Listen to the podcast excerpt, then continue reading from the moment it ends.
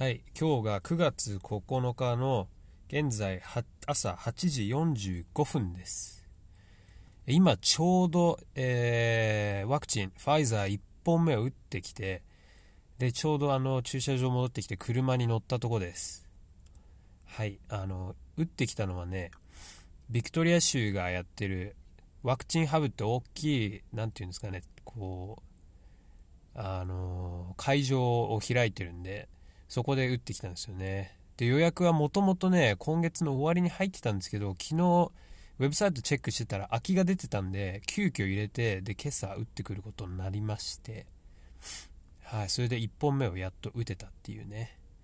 なんとかもう早く打ちたかったんでね。あの、なんか、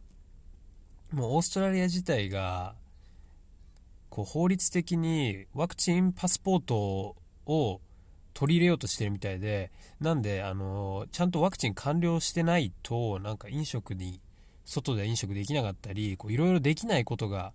多くなるんじゃないかと。でもちろんね、旅行とか、えー飛行機乗ったりだとかね、そういうこともできなくなっちゃうんじゃないかっていうことみたいなんで、そう、できるだけ早急に打ちたいなと思ってて。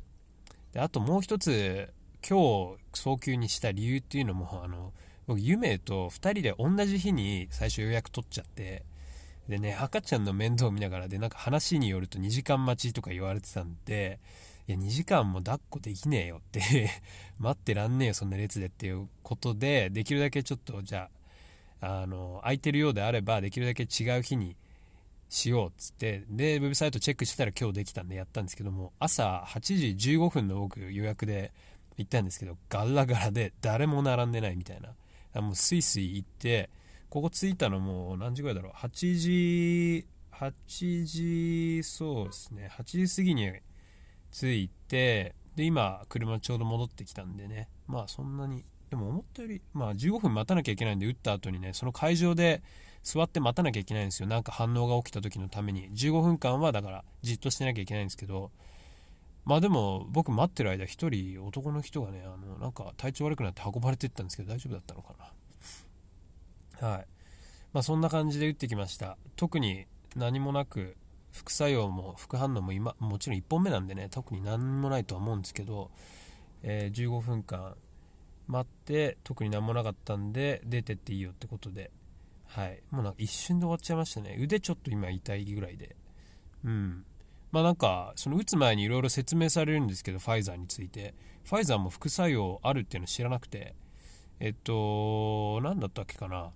なんか、心臓系の、えー心臓の筋肉かな。炎症が起きるっていうのがすごく稀にあるみたいで、だからなんか、心疾患とかありますか？みたいな話は聞かれて、なんかニュースではやっぱね、もうアストロゼニカの、あの血栓のことばっかり話が出てたんで、ファイザーの副作用っていうのは、全然あのニュースにあんまり取り立たされてなかったんで、ちょっと、あそんなこともあるんだっていうことを初めて知ったんですけどね。はい。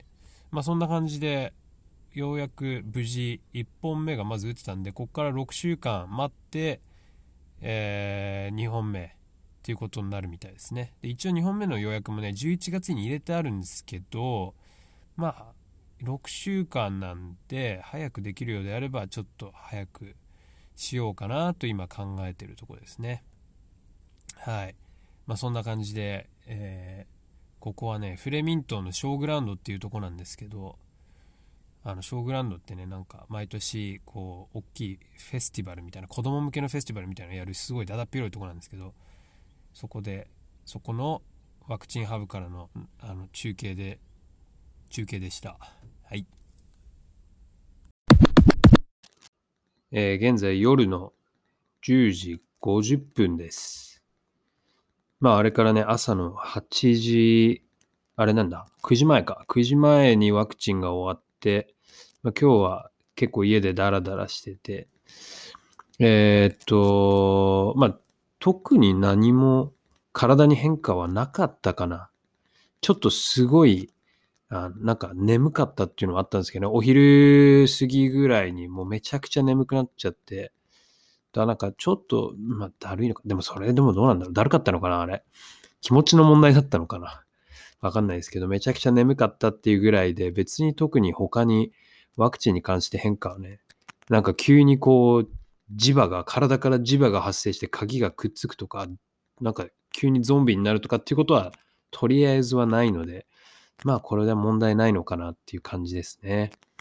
はい。で、家帰ってきてから、一応2本目のワクチンも予約が入り、入れられまして、10月の29日にまた2本目のワクチンを打ちに行こうかと、